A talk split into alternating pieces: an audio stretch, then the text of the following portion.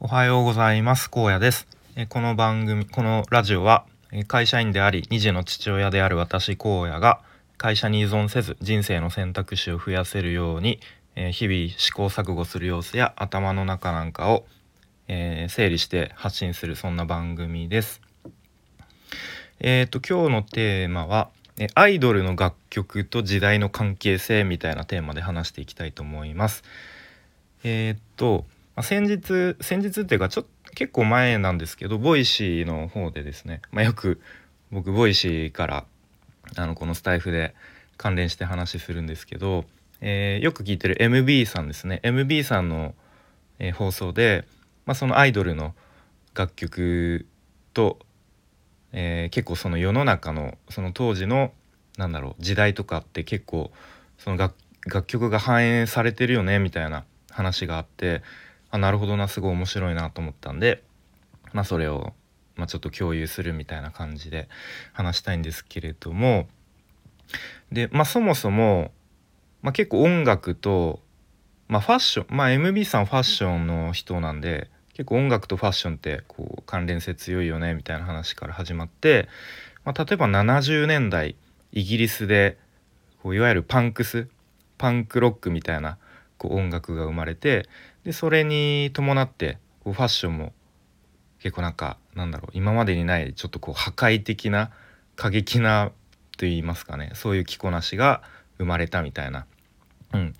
でそういう話があってで結構アイドルの曲ってその時代を反映してるよねみたいな。うん、でじゃあ具体的にどういうことかっていうと,、えー、と3つ例が紹介されてました。はい、でまず1つモーニング娘。ですね。モームス僕が小学校高学年ぐらいですかね4年生456年生ぐらいの時はもうほんとみんな、うん、もう男子も女子もみんな聞いてたって感じですね。うん、そうモームスですね。でちょうど2000年だったかな。えっ、とまあ歌詞の中に「日本の未来は世界が羨む」っていう歌詞が出てくるんですね。はい、でまあ多分当時はそういうなんだろう、まあ、ちょっと未来は明るいみたいな感じだったのかもしれないですね。うん、でも今はこうどうかっていうと日本の未来世界が羨むかっていうとそうではないですよね。うん、じゃあ時代時代っていうか、えーちょっと時が進んで2014年 AKB48 ですね。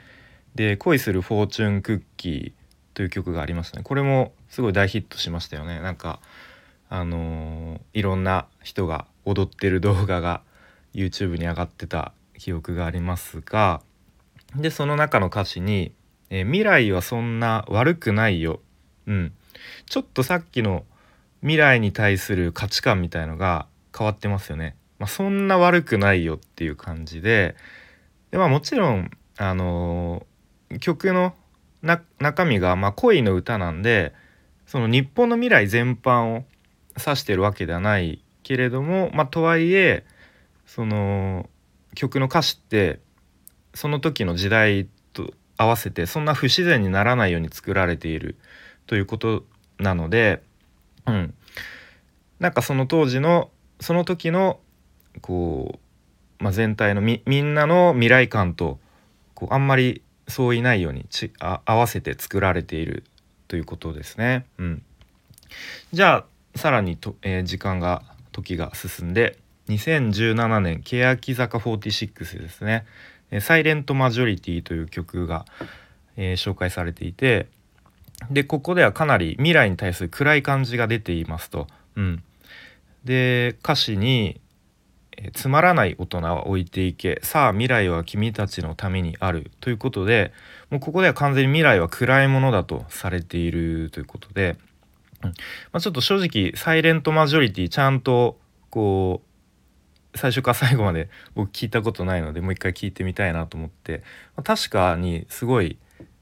ちょっと PV とか MV かなんかちょっと暗い感じだったなっていう記憶があってまあでもすごい楽曲自体めちゃめちゃかっこよいかっこよかったなっていう、えー思い思い出記憶がありますがちょっともう一回聞いてみたいと思います。うんまあ、そんな感じで今紹介してきた3つの楽曲を見るとすごく、まあ、最初はなんとなく、えー、まあ、未来は明るそうだったけどこうだんだん未来はまあそんな悪くないよってなってで、まあ、2017年欅坂46になるともう未来は完全に暗いものだから、うん、暗いものだとなっているっていうことですね。うん、でその MB さんの、えー、放送の中では、まあ、今の若い子たちっていうのは、まあ、良くも悪くもまあ悪くもは言ってないかな、まあ、かなり達観していると言ってましたね。うん、でどういうことかっていうとちゃんと自分の未来とか将来について考えていてで、まあ、僕が学生の時、まあ、大学とかの時は、まあ、こういう考え方が割と一般的だったんですけど、まあ、大企業に就職すればとりあえずまあ安定安心まあとりあえずゴールじゃないけどそこをみんな目指して動いてたような気がするんですけど、まあ、一方で今の若い子たちっていうのはそういう考えは一切なくて、うん、で、まあ、国とか会社に不満を言ってもまあ何も誰も助けてくれないから自分たちで何とかするのが当たり前みたいな、まあ、そういう価値観なのでまあそれはすごくいいことだなというふうに、まあ、MB さん話されていて、うん、ああなるほどなと。うん、でまあ僕も僕もというか僕はあんまりねそういういわゆる若い子たち。若い子たちってまあ20代前後とかの子たちとこうちゃんとじっくり話す機会はないのでなかなかそういう価値観に触れる機会もないんですけれども、うん。まあ、もしねなんかそういう子たちと話す機会があればなんかその辺の価値観の話とかもしてみたいなというふうに思いましたね。うん、でまあこんな感じで、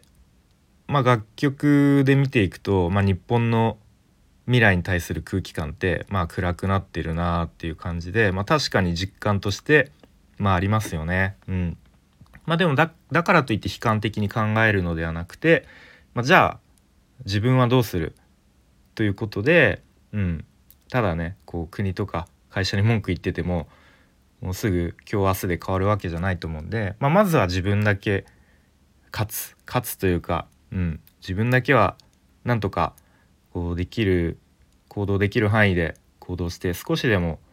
未来を明るくしていくために動いてでまあ自分だけ、まあ、あとは自分のちょっと周りの人たちだけは少しでも幸せになるように行動していくしかないよなというふうに思いましたね。はい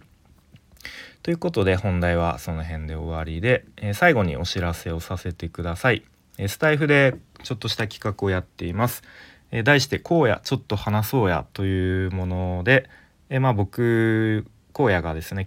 基本的に聞き役になってですね皆さんの壁打ち相手になったりとかあとはちょっとしたお悩みとか愚痴なんかを聞いたりとかあとは単純に雑談でも、えー、まあ、何でも OK ですよという感じで、まあ、お話ししましょうということです。で、まあ、形式としてはえー、まあクローズドなクローズドな場で1対1でお話しするもよし。逆に、まあ、スタイフのコラボライブという形で、まあ、他の方とコメントもやり取りしながらワイワイするのもよし。ということで、えー、まあ、今まで何名かの方と実際にお話しさせてもらってどれもすごく有意義な素敵な時間となりました。はい、ということでもしご興味ある方は